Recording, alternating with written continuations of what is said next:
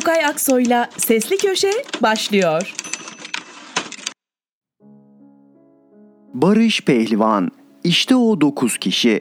Eski Halkbank Genel Müdür Yardımcısı Hakan Atilla bu sayfalarda Barış Terkoğlu'nu anlattı. Kaç senelik bankada başka insan kalmamış gibi Bankasya'dan altı yedi insan atanması bana anormal geliyor.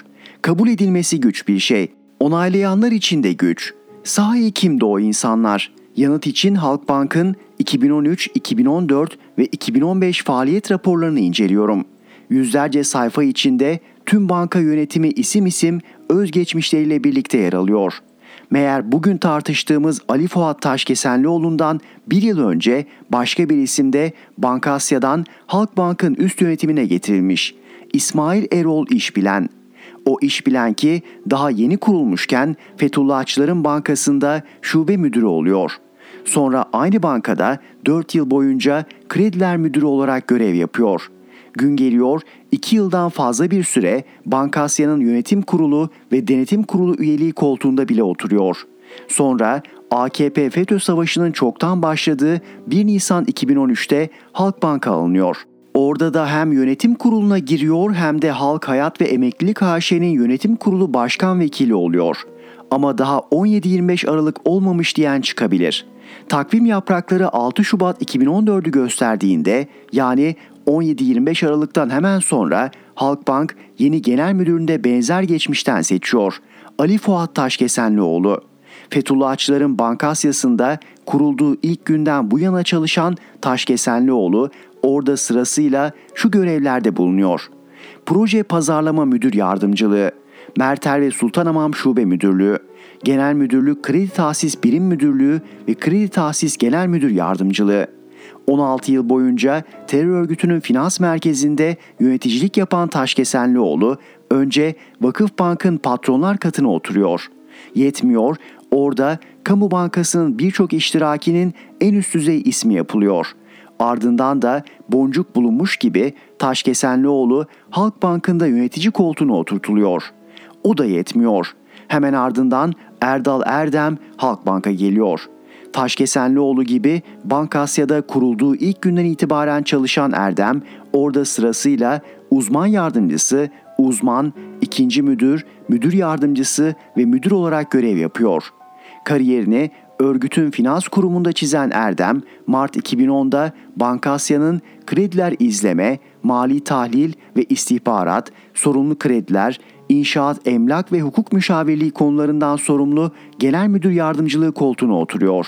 Ne ilginç, o da önce bir başka kamu bankasına, Ziraat Bankası'na sıçrıyor.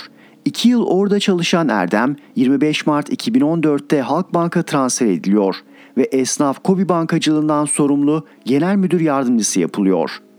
Ve sonra yedi Temmuz'da saat on sekizde kapa bir bildirim yapılıyor. Halkbank, altı yeni genel müdür yardımcısı atadığını tüm Türkiye'ye duyuruyor. Anlıyoruz ki Taşkesenlioğlu'nun kamunun bankasını örgütün bankasındaki eski yol arkadaşlarıyla yönetmesi isteniyor. Kim mi o isimler? Hasan Ünal, Salim Köse, Mustafa Aydın, Mehmet Sebahattin Bulut, Ömer Faruk Şenel ve Murat Oktay. Onlar ki kimi Bankasya'nın hukuk müşaviri, kimi müfettişi, kimi şube müdürü, kimi de genel müdür yardımcısı olarak yıllarını örgütün finans kurumuna adamış. Sonra hepsi birden aynı gün Halkbank'ın karar alma koltuklarına genel müdür yardımcılığına oturtuluyor. Birine Halkbank'ın hukuk işleri, birine finans yönetimi, birine krediler, birine ticari pazarlama gibi bölümler bahşediliyor. Ta ki Hakan Atilla A B D'de tutuklanıyor. Aradan dört ay geçtikten sonra iki bin on yedide Mehmet Sebahattin Bulut dışındaki Bankasya kökenli genel müdür yardımcıları görevden alınıyor. Halkbank kredi politikalarından sorumlu genel müdür yardımcısı Bulut'u gözden çıkarmaları ise iki bin on dokuzu buluyor. Okudunuz, örgütün finans kurumundan kamu bankasının üst düzey yönetimine getirilen dokuz isim saydım. Ne hazin. Şimdi bakıyorum da uzun yıllar Fethullahçıların cebini dolduran o isimler yine önemli kurumların yöneticiliğini yapıyor. Ama gelin görün ki Bankasya geçmişlerini gözden kaçırmak istiyorlar. Misal Kamu Ortaklığı Kredi Garanti Fonu'nun çiçeği burnundaki genel müdürü Erdal Erdem resmi biyografisine şöyle yazdırmayı uygun görüyor. bin dokuz yüz doksan altı - iki bin on bir yılları arasında katılım bankacılığı sektöründe pazarlama uzman yardımcılığı, proje pazarlama grup müdürlüğü, kredi servis müdürlüğü, kredi izleme, hukuk müşavirliği, kredi değerlendirme birimlerinden sorumlu genel müdür yardımcılığı görevlerinde bulunmuştur. Evet, Erdem oturduğu bu koltukların Bankasya Genel Müdürlüğü'nde olduğunu gizliyor. Hani yirmi beş Ekim bin dokuz yüz doksan altıdan bir fotoğraf var ya, en önde Abdullah Gül, Tansu Çiller ve Recep Tayyip Erdoğan Bankasya'nın açılış kurdelasını kesiyor. Hemen arkalarında Fethullah Gülen gülümsüyor. Unutulmayan eski sevgilinin fotoğrafı gibi arada sadakatle bakmak için devletin cebinde saklı tutuluyor. Barış Pehlivan.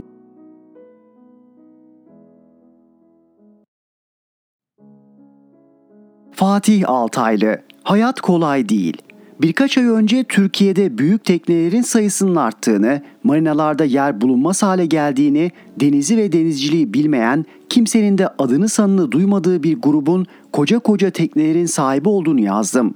Bunların sınırsız kaynakları ve giderek artan talebi yüzünden gerçek deniz tutkunlarının marinalarda yer bulamadığına, marinaların bağlama fiyatlarının uçuşa geçtiğine değindim. Marina personeli bu yatların sahipleriyle ilgili kimlik bilgisi elbette vermiyordu. Ama marina dedikodularında bunların deniz tutkusuyla edinilmediği hep konuşuluyordu. Ve böyle teknelerden birinin sahibini hep birlikte öğrendik. Ünsal Ban ve milletvekili eşi. Ünsal Ban'ın yurt dışına kaçma şüphesiyle yakalandığı ve yeni yatıyla kaçmak istediği iktidara yakın medyada ballandıra ballandıra anlatıldı. Allah tarafından güvenlik güçlerimiz uyanıktı da yakalandı. Ama boşanma davasıyla ortaya dökülmeye başlanan pisliğin boyutu bu yakalanmayla foseptik patlaması düzeyine doğru ilerledi. Ünsal Ban ve eşinin birlikte satın aldığı ve aile içi anlaşmazlığa neden olan teknenin değeri milletvekili eşinin beyanına göre yaklaşık seksen iki milyon T L. Bu satın alma bedeli. Bunun bir de masraf kalemi var. Evrensel olarak bir teknenin yıllık ortalama masrafının tekne fiyatının yaklaşık yüzde sekizi civarında olduğu varsayılır ama biz öyle yapmayalım. Büyük tamiratlara, uzun dönemli bakımlara girmeden sadece yıllık basit masraflara bakalım. Bu değerde bir teknenin kaptanı eğer ecnebi değilse ayda en az otuz bin T L alır. Yılda üç yüz altmış bin T L. Yanına yaz kış bir gemici gerekir. on binde o desen yılda yüz yirmi bin. Bu boyutta bir tekne Göcek'te ise marinaya yılda bir milyon T L'ye yakın bir para öder. Daha uygun fiyatların olduğu bir yerde ise en az beş yüz bin T L öder. Ortalama yedi yüz elli diyelim. Fazla gezmeyip yılda sadece bir depo yakıtla idare etse böyle bir yatın deposu en az iki yüz elli bin T L'ye dolar. Yazın tekneye bir aşçı ve bir de servis elemanı alsan onlara da ayda en az otuz bin T L verirsin. üç ayda o da eder yüz yirmi bin. Kumanya, yeme içme paralarını koymuyorum bile. Sadece teknenin tek başına yıllık masrafı bir milyon altı yüz bin T L. O da fazlasıyla iyimser bir hesapla. Buna motor arızası, jeneratör arızası, bakımı, her yıl zehirli boya, birkaç yılda bir boya, tik bakımı, tik onarımı, buzdolabı, su yapıcı, hidrofor, termosifon arızası katmadım bile. Tüm bu tamiratların marine olduğunu ve bir ustanın tekneye adım atmasının beş yüz avrodan başlayan bir işlem olduğunu da eklemedim ve tekneye ödenen seksen iki milyon da yok saydım ve bu teknenin sahibi karı kocanın biri öğretim üyesi, diğeri milletvekili. Sonra milletvekiline belediyeden ihale diye kızıyorsunuz, yok S P K M P K tutturuyorsunuz. Ne yapsın kadıncağız, ne yapsın öğretim üyesi koca? Hayat hiç ucuz değil. O tekne bedava mı dönüyor, bedava mı yüzüyor? Üstelik bu sadece tekne masrafı.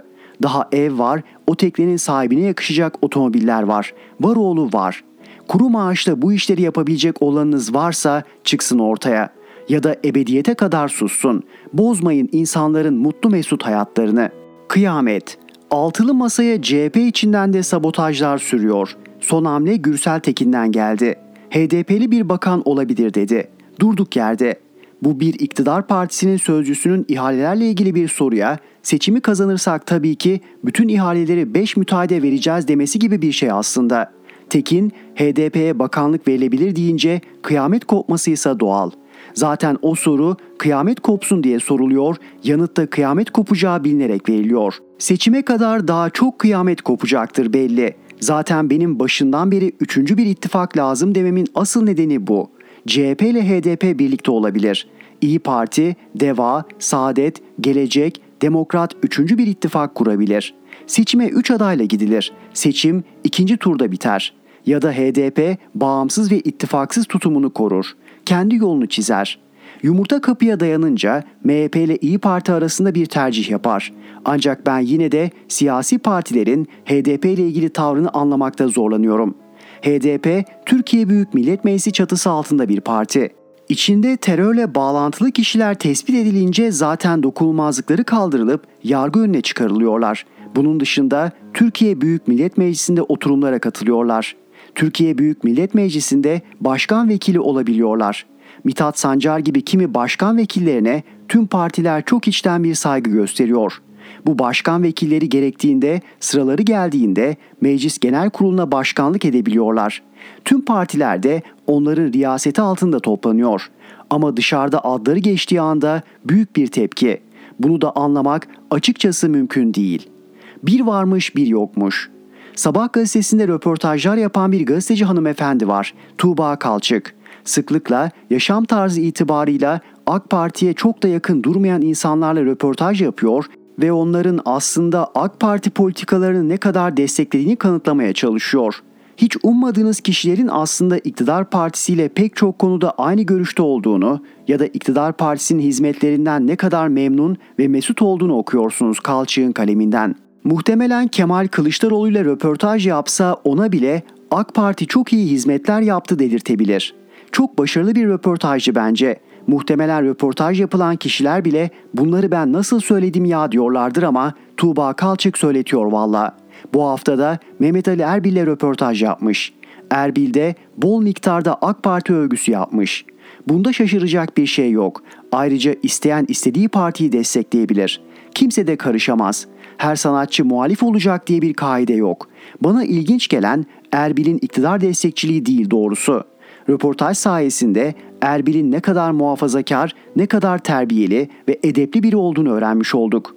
Ama röportajda benim ilgimi çeken Erbil'in Cem Yılmaz'ın son dizi filmi Erşan Kuneri hakkında söyledikleri oldu. Televizyonda çoluk çocuğun ekran başında olduğu saatteki bir yarışma programında bir kadına ve oğluna galis küfürler savuran, yine aynı programın başka bir televizyonda yayınlanan bir başka bölümünde konuğun pantolonunu aşağı indirerek Türk halkına takım taklavat izleten, bu yüzden çalıştığı kanalların RETÜK'ten edep dışı davranış nedeniyle ceza almasına sebep olan, kendisiyle yapılan röportajlarda insanın kulaklarına inanamayacağı sözler sarf eden Erbil, paralı bir internet kanalında sadece para verenlerin izleyebildiği bir filmde edilen küfürlerden rahatsız olmuş. Hatta utanmış. Üstelik seksist bir tavırla erkek haliyle utanmış. İşte haber de tam burada. Kalçık'ın röportajı sayesinde Mehmet Ali Erbil'de böyle bir duygu olduğunu öğrendik. Zannederim yeni geliştirmiş bu duyguyu. Hayırlı uğurlu olsun, güle güle kullansın, inşallah kalıcıdır. Ne zaman insan oluruz? En hunharca işlenmiş cinayetler faili bulunmadan unutulmadığı zaman. Fatih Altaylı.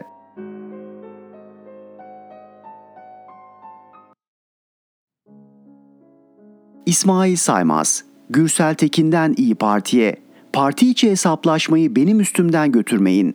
C H P İstanbul Milletvekili Gürsel Tekin'in katıldığı bir yayında elbette H D P'ye bakanlık verilebilir sözleri altılı masayı sarsıyor. İyi Parti'de iki gündür tepkiler hala dinmiyor. İyi Parti'nin iki numaralı ismi Koray Aydın bu köşede Tekin'i AK Parti'nin elini güçlendirmekle, Millet İttifakı'nı zedelemekle suçladı. Bugün İyi Parti lideri Meral Akşener, H D P'nin olduğu masada biz olmayız, bizim olduğumuz masada H D P olmaz, bu hassasiyetimiz devam edecek dedi. Gürsel Tekin'i aradım, hem dinledim hem de sorularımı yönelttim. Bu cümlelerinizle tam olarak neyi kastettiniz? Anayasa ve yasalar ortada, her parti seçim kazanırsa bakanlığı hak edebilir. Bakanlık vereceğiz demedim, kimim ben? Siyaset o kadar kirlenmiş ki bir buçuk yıl önceki cümlelerin aynısını bugün kullanıyorum. Fırtınalar kopuyor. Fırtınaların neden koptuğunu biliyorum. Neden? Herkesin bir hesabı var. Ne gibi? Parti içi hesaplaşmaların kavgasını benim üstümden götüremezler. İyi Parti için mi söylüyorsunuz? Kim üstüne alınacaksa AK Partili, İyi Partili, M H P'li, C H P'li bütününe soruyorum. bir yıl önce mecliste idare amirini seçerken kim oy verdi? Bütün partiler H D P'nin grup başkanı için oy verdi mi? Verdi. Bütün partiler H D P'nin T B M M başkan vekilini seçti mi? O oyları verdiğinizde aklınıza terör ilişkisi gelmedi mi? Şöyle bir fark var. Biri anayasanın hükmü gereği yapılıyor, diğeri tercihen kabineye H D P'li bakan almak. Efendim, anayasa şu an bu partiyi kapatmış mı? Şu an bu parti görevini yapıyor mu? Yapıyor. Niçin seçime giriyor partiler? Ülkeyi yönetmek için. Madem ki bu kadar hassasiyetiniz var, anayasa emretse de terörle ilişkili partinin grup başkan vekilini, idare amirini, meclis başkanını seçemeyiz dediniz mi? Demiyorsunuz. Bu neyin nesidir Allah aşkına? Kastedilen şu, H D P Millet İttifakı'nda yer alırsa ve Millet İttifakı iktidar olursa H D P'ye bakanlık verecek. Ben bütün partiler hak ediyor diyorum. Kaldı ki altılı masanın sözcüsü müyüm? Bir milletvekiliyim. Ben kışta da değilim. Sayın Genel Başkanıma ve Sayın Akşener'e saygımdan ötürü cevap vermiyorum. Zahmet edip tamamını dinlemiş olsalar saçma sapan bir sürü fırtına kopmamış olacaktı. Soru öyle sorulmuş olsa ne derdiniz? Onun da cevabını verdim. Dedim ki altılı masa bir ittifaktır. H D P ile çeşitli partiler ittifak oluşturdu zaten. Bizim birbirimizle ilgimiz yok. Ama anayasanın emrini kabul etmeyecek durumda değilim. Madem öyle seçime sokmayın. H D P Millet İttifakı'nda yer almalı mı? Altılı masada H D P'nin olması mümkün değil. Olmaz. Neden olmaz? Bu kadar birbirine benzemeyen altı partinin olduğu yerde H D P ile enfekte olur. Bunu bildiğimiz için zaten olmadı. Baştan itibaren tavrımız net. İki gündür kopan fırtına sanki süreci enfekte etmişiz gibi. Hayır kardeşim, iç hesaplarınızı benim üstümden götüremezsiniz. Şunu anlıyorum, İyi Parti kendi iç hesaplarını benim üzerimden götürmesin. Başka nasıl bir izah olabilir? İyi Partililer de sizi AK Parti'ye koz vermekle suçluyor. Nasıl koz vermiş olabilirim? H D P için sürecin parçası olsun demedim. Koray Aydın, Millet İttifakı ruhunu zedeler diyor. C H P'lerin sık sık H D P ile yan yana gelmeyi dillendirdiğini ifade ediyor. Bizim ve yapacağımızı başkalarının tarif etmesi doğru değildir. Biz Siyam ikizi değiliz. Niçin bir aradayız? Demokrasi ve rejimin değişimi için. Rejimin değişimi konusunda C H P ciddi özveride bulundu. Bugüne kadar genel başkanımıza, parti yöneticilerimize sarf edilen cümlelere sağır mıyız, dilsiz miyiz, korkak mıyız? Sürece zarar vermemek için sesimizi çıkarmadık. Yani masada oturan başka bir partinin mezhebini, ideolojisini, inancını mı sorguladık? Demokrat bir insan olarak soruya cevap vermişim. Bu soruya bir buçuk yıl önce de cevap vermişim. Bir buçuk yıl önce niye rahatsız olmadılar? Yavuz Ağaralioğlu kime sorduğunuzda neyi veriyorsunuz diyor. Kimseye bir şey verdiğim yok. Böyle bir şey olabilir mi? Hangi karar mekanizması içindeyim? Cumhurbaşkanı adayı mıyım? Bakanlık dağıtan biri miyim? Bu cümleler doğru cümleler mi? Bu cümleleri Akşener'e havale ediyorum. kırk yıldır siyasette pırıl pırıl durmaya çalışan bir insanım. Döneme göre davranan biri değilim. Her şeyi bilerek söylüyorum. Bugün aynı noktadayım. Ben H D P'yi de acımasızca eleştiren bir insanım. Cümleleriniz H D P'yi olumlama ya da normalleştirme diye eleştiriliyor. Niye Türkiye Büyük Millet Meclisi'nde oy kullandınız? Normalleştirmeyin kardeşim, protesto edin. Terörle ilişkisi olan bir partinin meclis başkanına, grup başkanına, idare amirine niçin oy verdiniz? İşinize gelince anayasa burada değil yani. Kimi kandırıyorsunuz? Ayıptır, günahtır ya. AK Parti Grup Başkan Vekili Bülent Turan oldu olacak Demirtaş'ı Sezai Temelli'yi eş başkan yapın rahatlayın demiş. Biz infaz hisselerindeyken onlar aynı masada oturuyordu. Beni konuşturmasınlar. Kimse bize ders vermeye çalışmasın. Kaldı ki H D P'liler daha önce bakan oldu. Evet, ikisi oldu. E aynı anayasa yürürlükte değil mi? Anayasayı mı değiştirdiler? Haberimiz olmadı. Bunlar teflon tava gibi. Hiçbir şey üstlerinde durmadığı için iki bin on dörtte televizyonda demişim ki çözüm süreci yanlış, terörle müzakere olmaz, kan emiciler bilmem ne, ne diyeceğimizi bilmiyoruz, iki doğru var, ikisini de bunlar söylüyor. O gün barış düşmanı, bugün de demokrat bir duruş sergiliyorsunuz, yine infaz ediliyorsunuz. Tanju Özcan, partinizin belediye başkanı, o da eleştirmiş.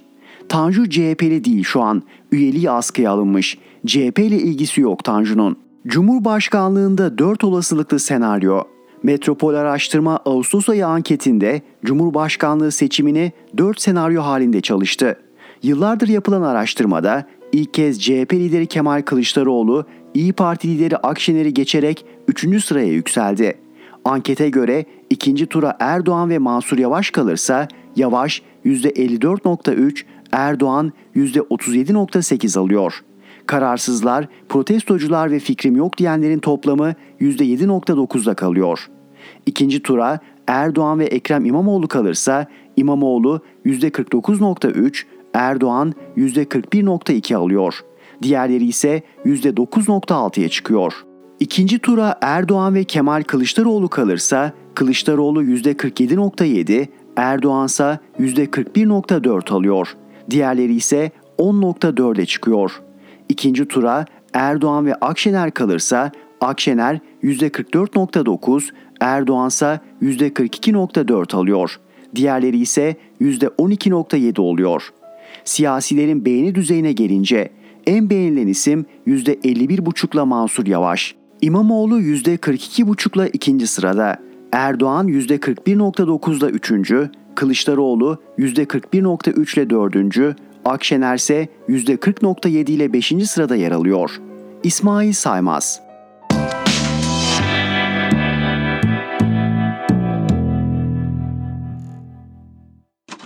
Erhan Gökayaksoy'la Sesli Köşe devam ediyor.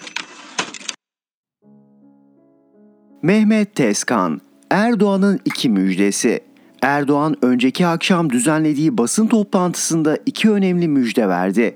Gazeteleri manşet yaptı, basın toplantısını izleyen bakanları ayakta alkışladı.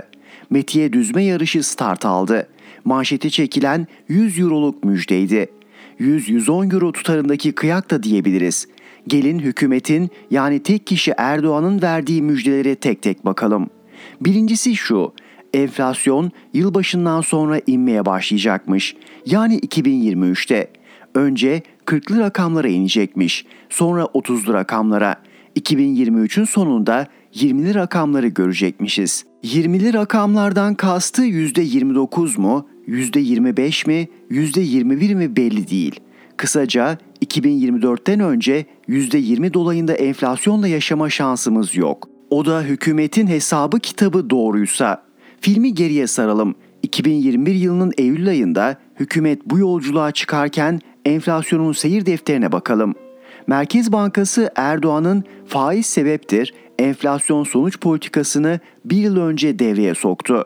Yani faiz inerse enflasyon da inecekti. Eylül ayında ilk hamleyi yaptılar. Peki şikayet ettikleri enflasyon kaçtı? iki bin yirmi birin ilk on ayında yüzde on iki nokta otuz beş. Aylık artışları da vereyim. Ocak bir nokta altmış sekiz, Şubat sıfır nokta doksan bir, Mart bir nokta sıfır sekiz, Nisan bir nokta altmış sekiz, Mayıs sıfır nokta seksen dokuz, Haziran bir nokta doksan dört, Temmuz bir nokta seksen, Ağustos bir nokta on iki, Eylül bir nokta yirmi beş. Böyle devam etseydi, Merkez Bankası piyasayla oynamasaydı, piyasaya parmağını sokmasaydı iki bin yirmi bir yılı enflasyonu yüzde kaç olacaktı? on altı nokta iki. Kim söylüyor? Hükümetin resmi raporunda yazıyor.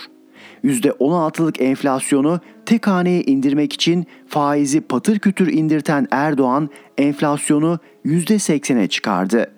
Şimdi bize diyor ki sabredin, iki bin yirmi dörtte yüzde yirminin altına inecek. Verdiği müjdeye bakar mısınız? iki bin yirmi bir yılında zaten enflasyon yüzde yirminin altındaydı. Bizim giden üç yılımızı kim geri verecek? Hayat pahalılığı nedeniyle yetersiz beslenmemizin hesabını kim verecek? Kışı soğukta geçirmemizin, çocuğumuza bir çift ayakkabı alamamamızın, meyveye hasret kalmamızın, et yüzü göremememizin, çocuğumuza çikolata alamamamızın bedelini kim ödeyecek? iki bin yirmi üç yılında enflasyon yüzde kırka inince büyük başarı mı diyeceğiz? iki bin yirmi dörtte yüzde yirmiye düşerse alkış mı tutacağız? Erdoğan elini atmadan önce enflasyon zaten yüzde yirminin altındaydı. Şimdi iki yıl sonra yüzde yirmilere ineceği tahmini müjde oldu. Vah halimize. Gelelim ikinci müjdeye. beş buçuk milyon kişi icradan kurtuluyormuş. Erdoğan, icra takibindeki iki bin lira ve altındaki borçları tasfiye edeceklerini söyledi. Herhalde Türkiye Büyük Millet Meclisi'nin gündemine gelecek. Herhalde yasal düzenleme yapılacak. Erdoğan'ın sildim demesiyle olacak iş değil. Neyse, bu ayrı konu. Erdoğan aynı konuşmada çiftçinin mutlu olduğunu, çalışanlara, memurlara, emeklilere gerekli artışı yaptıklarını, desteklerin süreceğini açıkladı.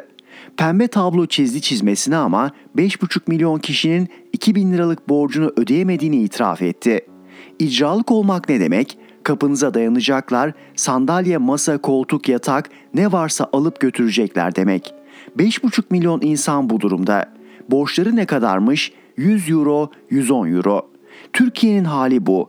Avrupa'da iki üç kişinin akşam yemeği parası. Fakirliğimizin kanıtı. Gariban ülke olduğumuzun ispatı.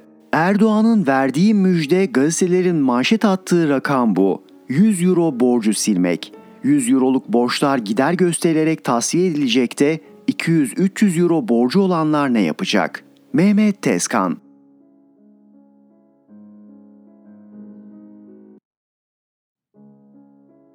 Murat Ağıral.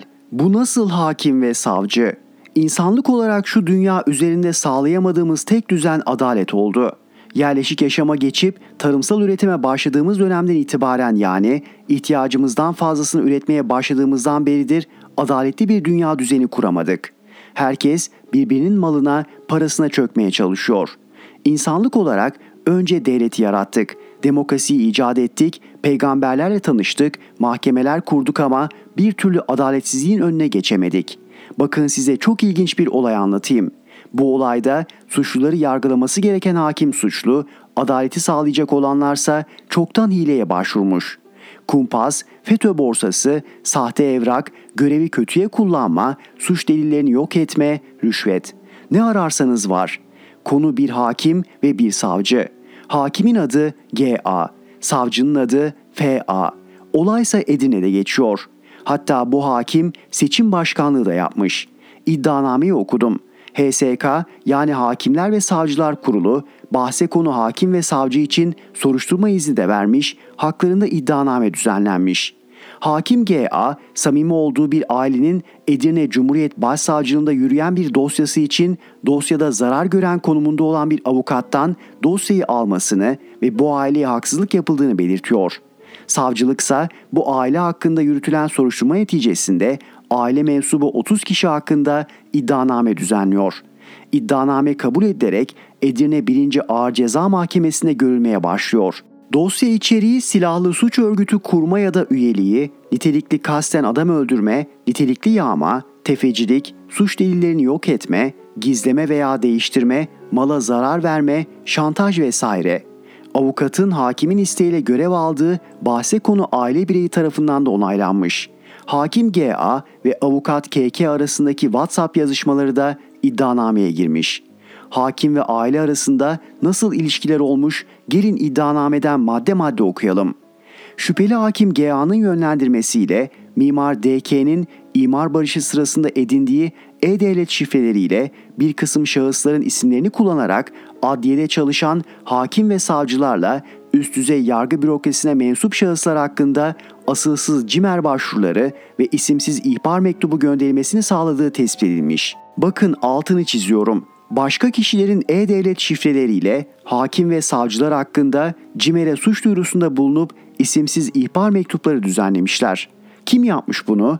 Cimer üzerinden yapılan başvurulara yönelik araştırmada bunların şüpheli hakim G A'nın yakınlık kurduğu aile mensuplarından mimar D K tarafından imar barışı kapsamında birlikte iş yapmak üzere anlaştığı A. Emlak isimli iş yerinden gerçekleştirildiği tespit edilmiş. Yani oturmuşlar emlakçı dükkanına, adliyedeki hakim, savcı, hatta Anayasa Mahkemesi üyesi hakkında ihbarlarda bulunmuşlar.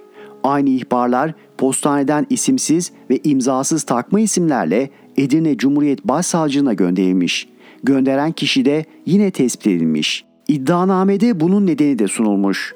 K ailesiyle ilgili soruşturmalarda görev yapan Cumhuriyet Savcısı H A K'ye bu sebeple husumet beslediği, hatta avukat M C K, Ç ile arasında geçen dört Temmuz iki bin on sekiz tarihli WhatsApp yazışmalarında "şerefsiz kardeş, ben ona göstereceğim" şeklindeki mesajlarla husumetini bizzat dillendirdiği, sonraki bölümlerde anlatılacak iki bin on dokuz Taksim on bir bin üç yüz elli üç soruşturma sayılı dosyayla yürütülen adli takibattan Cumhuriyet Başsavcı Vekili E Ç B'yi sorumlu tuttuğu, dolayısıyla suçtan zarar görenler aleyhinde yapılacak bir karalamanın şüpheli hakim G A'nın menfaatine uygun olduğu, suçtan zarar gören avukat K K'nin dört Ekim iki bin on dokuz tarihinden kısa bir süre önce o tarihlerde Adalet Bakan Yardımcısı olarak görev yapan S M ile görüşüp kendi adının da karıştırıldığı olaylardan rahatsızlığını dile getirdiğini bilen şüpheli G A'nın dört Ekim iki bin on dokuz tarihli ihbar mektubunu da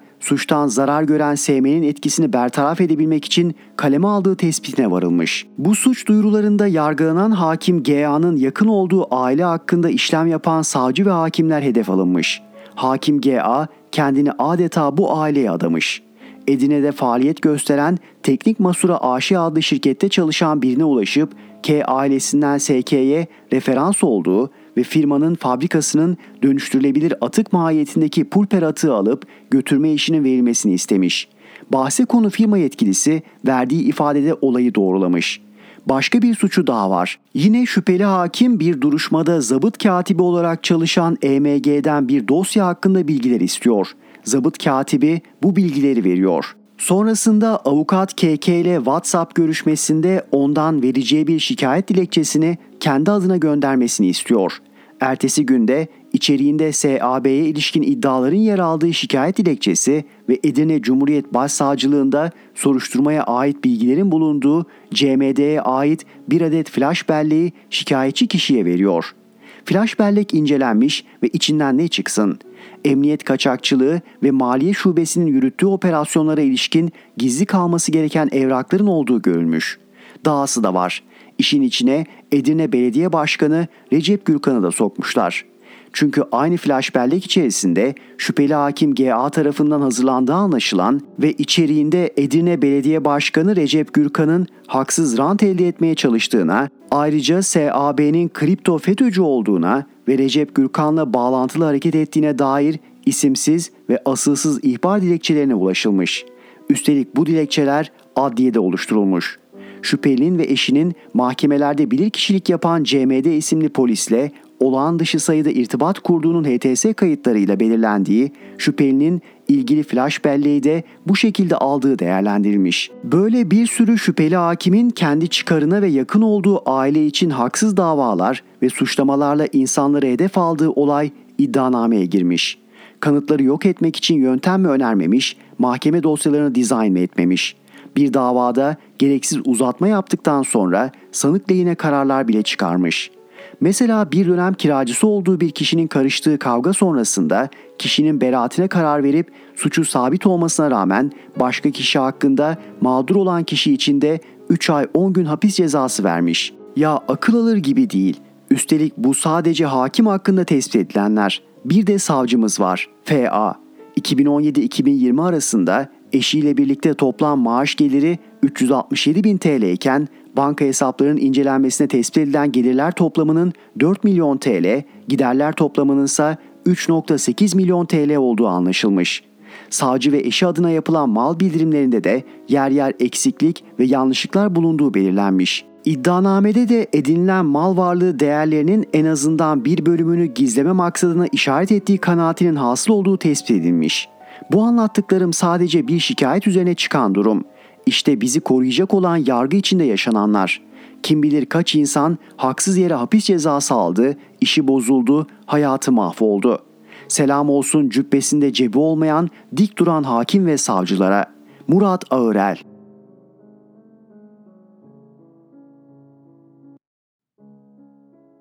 Müyesser Yıldız, Adalet Bakanlığı yirmi sekiz Şubat davasını kumpaslarla savundu. Üzerinden tam on altı yıl geçtikten sonra ve dönemin başbakanı Necmettin Erbakan'ın ölümünden sonra açılan yirmi sekiz Şubat davasında müebbet hapis cezasına çarptırılan yaşları yetmiş ila doksan arasındaki on üç komutan bir yıldır hapiste. Bu kadar süredir de Anayasa Mahkemesi'ne yaptıkları başvuruların sonuçlanmasını bekliyorlar. Öncelikle şunların altını çizelim. iki bin on üç iki bin on sekiz yılları arasında gerçekleşen yargılamada mahkemenin başkan ve savcıları üç kez değiştirildi. Davanın açılmasına yol açan delilleri gönderen T S K'dan yaş kararıyla ihraç edilmiş askerin iddianameyi hazırlayan savcının, soruşturma ve kovuşturmada görev alan çok sayıda hakimin, söz konusu delillerin gerçek olduğuna dair rapor hazırlayan TÜBİTAK bilirkişileriyle yargılama sürecinde savcıyla yazışmaları yapan dönemin Genelkurmay Adli Müşavirinin FETÖ'cü olduğu ortaya çıktı. Keza bu davanın da aynen Ergenekon Balyoz kumpasları gibi daha iki bin yedi yılında Pensilvanya merkezli kotarıldığı anlaşıldı. Davanın konusu hükümete darbe olduğu halde başta Erdoğan'ın kızları türban gerekçesiyle okuma ve çalışmaların engellendiğini söyleyen çok sayıda insanın ve yaş kararıyla T S K'dan atılan Fethullahçı isimlerin davaya müdahilliği kabul edildi. A K P milletvekilleri de duruşmalarda taraf oldu. Kararda ne sanıklar lehine ifade veren tanıkların beyanlarına ne de mahkemenin tayin ettiği ODTÜ bilirkişilerinin delillere ilişkin raporuna itibar edildi. Ve davanın tüm aşamalarında Erdoğan'dan bakanlara, A K P'lilerden iktidarı destekleyen sivil toplum kuruluşlarına herkes sanıklar hak ettikleri cezaya çarptırılacak mesajları vererek adil yargılama ilkesini alenen çiğneyip mahkemeyi yönlendirmeye çalıştı. Ez cümle yüz altı celsenin yüz üçünü izlemiş birisi olarak diyorum ki dava siyasi, karar da en baştan belliydi. Bu kısa hatırlatmalardan sonra hapisteki komutanların Anayasa Mahkemesi'ne yaptığı başvuruların akıbetine gelelim. Anayasa Mahkemesi bunları incelemeye alıp Adalet Bakanlığı'ndan savunma istemeye başladı. Bir başvurucunun adil yargılanma hakkıyla suçta ve cezada kanunilik ilkesinin ihlal edildiğine ilişkin başvurusu üzerine Adalet Bakanlığı'nın gönderdiği savunmayı özetleyelim. Adalet Bakanı adına İnsan Hakları Dairesi Başkanı Hakim Doktor Hacı Ali Açıkgül imzasıyla gönderilen savunmada FETÖ'cü olduğu iddiasıyla hapis cezasına çarptırılan eski savcının hazırladığı iddianame başta olmak üzere tüm sözde delillere, firari FETÖ'cü bilirkişilerin raporlarına, bunlardan hareketle de verilen mahkumiyet kararlarına sahip çıkıldı. Gerçek tam tersi olduğu halde ODTÜ bilirkişilerinin sözde deliller için gerçektir dediği bile öne sürüldü. Dahası var. Dava sürecinde sanıkların soruşturma sürecinde de yer aldığı için hakkında reddi hakim talebinde bulunduğu bir hakime hukuki gerekçelerle sahip çıkılırken söz konusu ismin iki bin on sekiz yılında FETÖ terör örgütüne üyelik suçundan sekiz yıl dokuz ay hapis cezasına çarptırıldığı göz ardı edildi. Sanıkların ve bu yönde iki kez mütalaa verdiği için görev yeri değiştirilen savcının yargılananlar arasında Genelkurmay Başkanı ve kuvvet komutanları da bulunduğu için davanın Yüce Divan'da görülmesi gerektiği yönündeki görüşü, tamamı FETÖ'den yargılanan dönemin Yargıtay dokuzuncu Ceza Dairesi'nin Ergenekon kumpasında İlker Başbuğ'la ilgili kararı emsal göstererek çürütülmeye çalışıldı. Ancak daha sonra bu kararın bozulup Başbuğ'un Yüce Divan'da yargılanmasının öngörüldüğü, Erdoğan'ın da buna izin vermediği unutuldu. Yine dijital delillere yönelik itirazlar için dijital delillerin değiştirilebilme kolaylığı ve sanal oluşundan hareketle hükme esas alınamayacak olduğunun ileri sürülmesi delil olgusuna aykırıdır. Kaldı ki dijital deliller geçmişte de pek çok davada tartışılmış ve hükme esas alınmıştır denildikten sonra Balyoz kumpasında merhum Amiral Cem Aziz Çakmak'la Çetin Doğan'ın AİHM'e yaptığı başvurularda FETÖ'cü TÜBİTAKçıların raporlarına itibar edilerek verilen kararlar örnek gösterildi.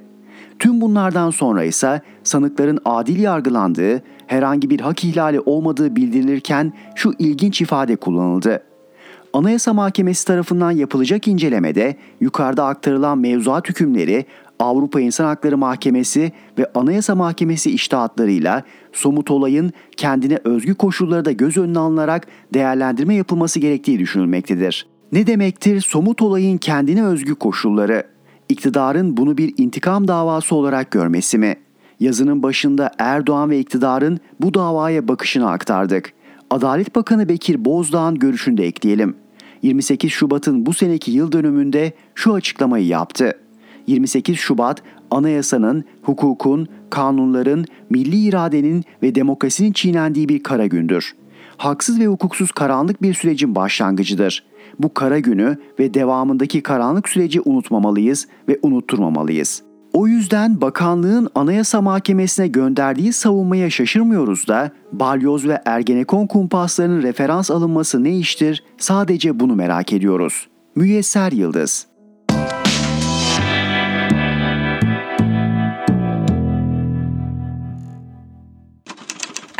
Gökay Aksoy'la Sesli Köşe devam ediyor.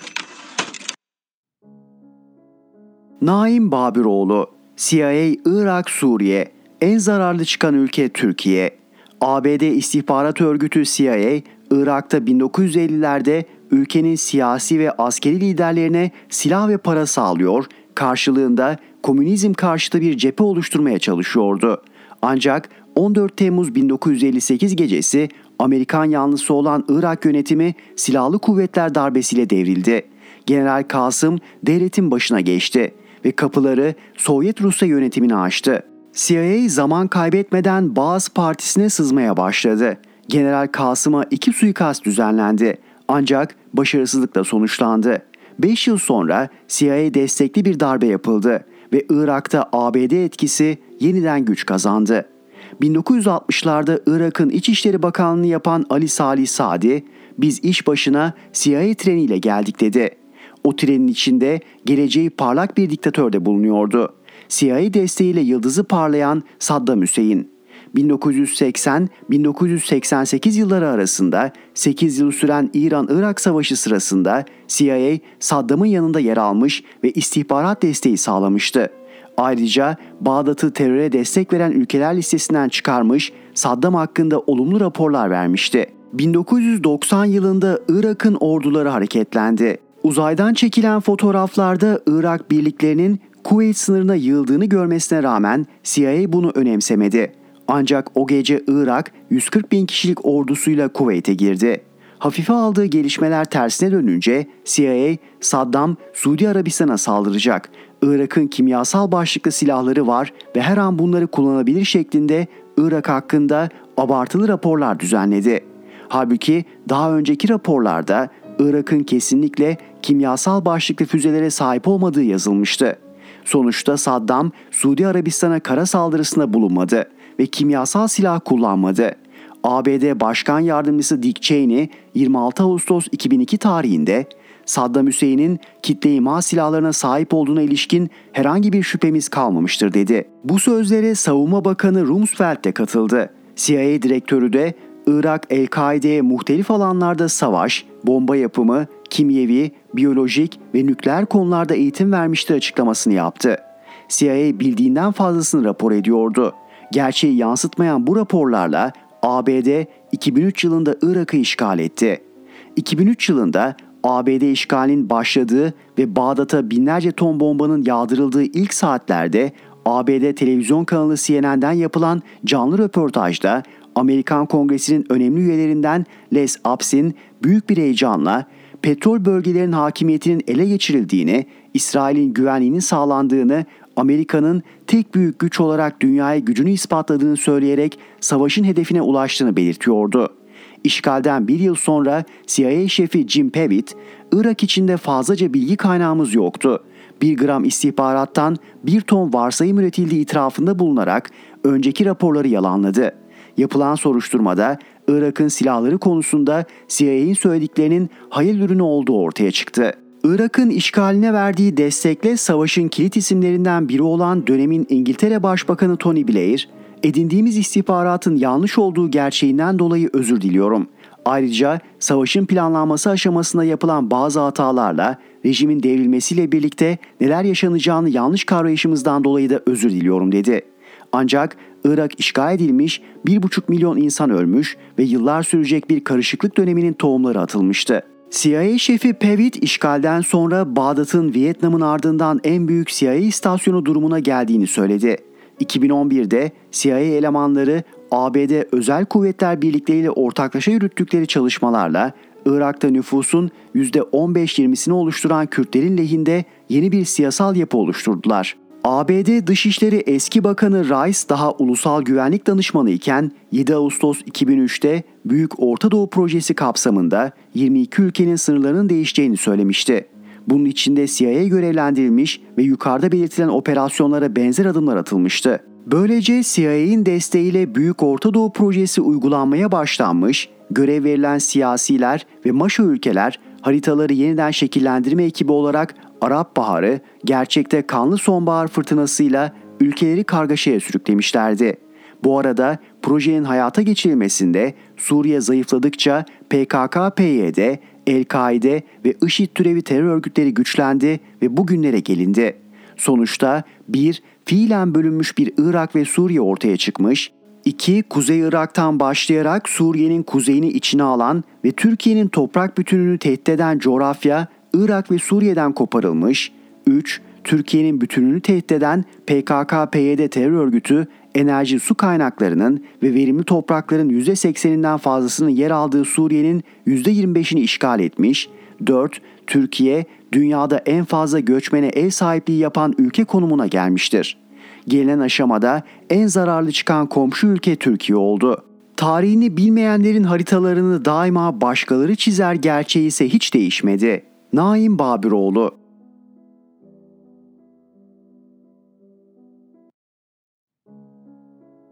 Orhan Bursalı, olağanüstü hal ilanı üzerine bir halüsinasyon. Bu başlığı ve yazısını anımsayan var mı? Tarih on iki Nisan iki bin yirmi iki Salı.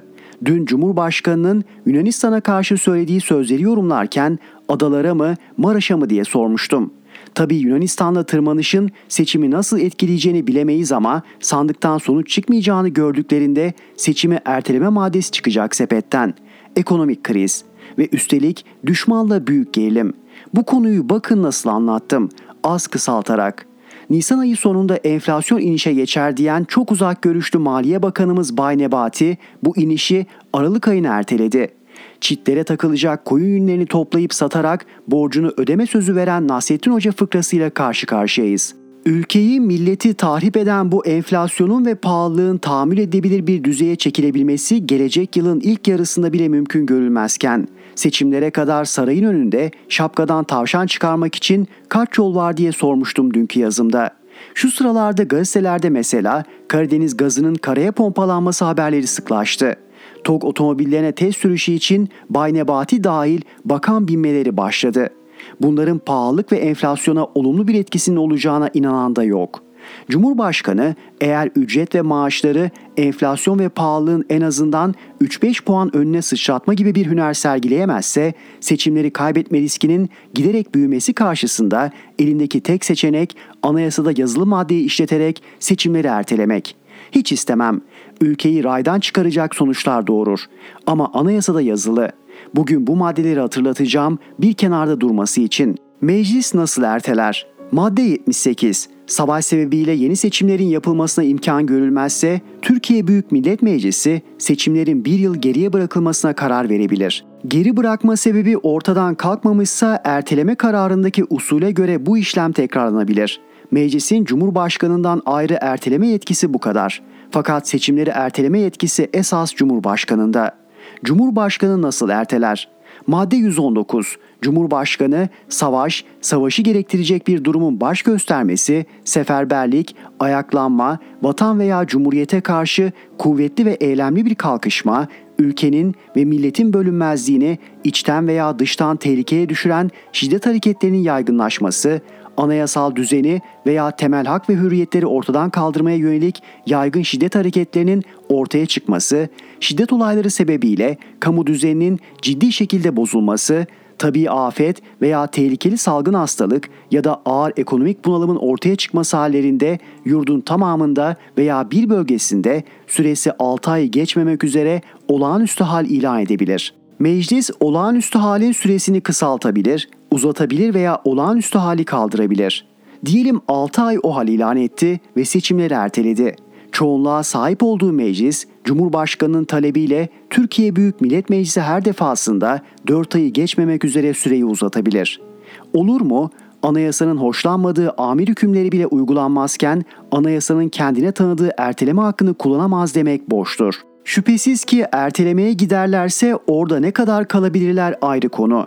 Şüphesiz ertelemeye gitmezler de denebilir. Erteleme yerine seçim, il ve ilçe kurullarının oluşmasında getirdikleri yargıç seçimi değişikliğine mi bel bağlarlar bilemem. Tabii ki A K P hukuka, demokratik düzene bağlı, ona sadık bir parti. Bunlara zerre tevessül etmez de diyebilirsiniz. Burada ekonomik gidişin giderek altından kalkılamaz hale gelmesi karşısında Cumhurbaşkanı mutlaka iktidarda kalmak istiyorsa elindeki seçeneğin seçimleri erteleme, meşru anayasal düzeni askıya alma olasılığını anımsattım. Sanki ekonomiyi iyice çökertmek için ellerinden geleni yapıyor olmaları bu olasılığı daha çok gündeme getiriyor gibi. Tabii bu yazdığım bir halüsinasyondur. Önceki gece rüyama girip ter içinde uyanmama sebep olan. Yazı bu kadar. Şimdi kriz üzerine Yunanistan'la gerilime ekleyin. Orhan Bursalı.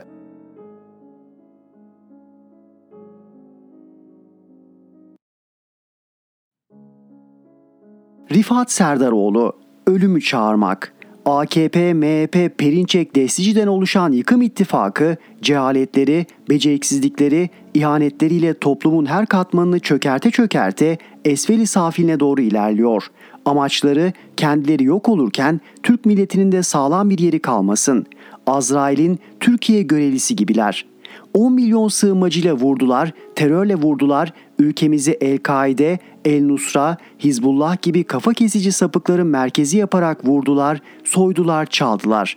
Merkez Bankası rezervlerini bitirdiler ve ekonomik çöküntüyle, açlıkla, yoklukla vuruyorlar. Devlet yönetiminden habersiz olduklarından vurdukları darbelerin nelere sebep olacağını, kötülüklerinin kendilerini, yakınlarını vurabileceğinin farkında bile değiller. Dikkatinizden kaçmadıysa son günlerde üst üste feci trafik kazaları yaşadık. Toplu ölümler oldu, kayıplarımız oldu, yaralılarımız oldu, sakat kalanlar oldu, maddi kayıplara uğradık. Ölen vatandaşlarımıza Allah'tan rahmet, yaralılara şifalar, yakınlarına sabır dileriz. Şimdi siz yukarıdaki paragraflarla trafik kazalarının ne alakası var diye düşünebilirsiniz. Öyle yakın bir ilgisi var ki iktidarın yarattığı ve sorumlu olduğu ekonomik sıkıntı ve fakirlik adeta ölümü çağırıyor. Şevket Atalay Bey'in verdiği rakamlara göre Türkiye'de toplam yirmi beş milyon iki yüz kırk dokuz bin yüz on dokuz adet motorlu araç var. Bu araçların yedi milyon yüz on iki bin dört yüz elli beşi yaklaşık yüzde otuzu yirmi yaş üstü. A K P'nin hiçbir Avrupa ülkesinde yapılmayan zam oranlarıyla benzin mazot fiyatlarını on dokuz yirmi beş Türk lirasına çıkarmasıyla yirmi yaş üstü özel araç sahipleri zaten araçlarına binemez hale geldiler. İçimizde kaç kişinin ekonomik durumu aracını yenilemeye yeter ki? Türkiye'de şu an yirmi yaş üstü elli altı bin yedi yüz elli iki adet otobüs yolcu taşımaktadır. Türkiye'de şu an yirmi yaş üstü üç yüz otuz dokuz bin yedi yüz on altı adet kamyon yük taşımaktadır. Bunların servis bakımları zamanında ve yetkili yerlerde yapılamamaktadır. Şoförler normalin çok üstünde araç kullanmaya zorlanmaktadır. Kaçak ve kalitesiz mazot kullanılmaktadır. yirmi yaş üstü otobüs ve kamyonların tamamına yakını eski veya kaplama lastik kullanmaktadır. Kontrol var mı? Yok. Bu araçlar ölüm çağıran araçlardır. Aziz Türk milleti, ekonomi insan içindir. İçinde insan bulunmayan ekonomik programlar ülkeyi ve ülke insanını fakirleştirir ve sonunda ülke bir kaos ortamına sürüklenir. Bu ülkede on yaşındaki çocuklar bile ekonomi konuşuyorsa, bu ülkede dört kişilik bir ailenin açlık sınırı altı bin sekiz yüz kırk liraya, yoksulluk sınırı yirmi iki bin iki yüz seksen liraya çıkmışsa, bu ülkede genç işsizlik TÜİK'e göre yüzde yirmi bir virgül üçe çıkmışsa, bu ülkede çiftçiler tarımdan uzaklaşmış, ülke saman ithal eder duruma gelmişse, bu ülkede yatırımlar durmuş, ülkenin işletmeleri satılmışsa, Türkiye Cumhuriyeti pasaportu Ruanda pasaportundan daha itibarsız hale getirilmişse, Türk lirası değer olarak çöp haline getirilmişse, Cumhur İttifakı ve Altılı İttifak hala zengini daha zengin, fakiri daha fakir yapan neoliberal vahşi kapitalizm uygulamakta ısrar ediyorlarsa, o ülke insanı da hala ve ısrarla bu sepetlere oy vermeye devam ediyorsa, o ülkede huzur bereket kalmaz. Doğru Parti ekonomide ne yapacak? Bizler Atatürk döneminde uygulanan ekonomik politikaların günümüze uyarlanmış haliyle, yani planlı kalkınma, kamucu karma ekonomi uygulayacağız. Sosyal devlet ilkesi öncelikli uygulamamız olacak. Üreten, ihraç eden, katma değer yaratan ve hakça paylaşan bir sistem uygulayacağız. İlgilenen dostlar doğru parti nokta org nokta tr adresinden okuyabilirler. İçinde insan olmayan ekonomik modellerin tamamı yirmi yaş üstü araçlar gibidir. Kaza ve ölüm kaçınılmazdır. Rifat Serdaroğlu.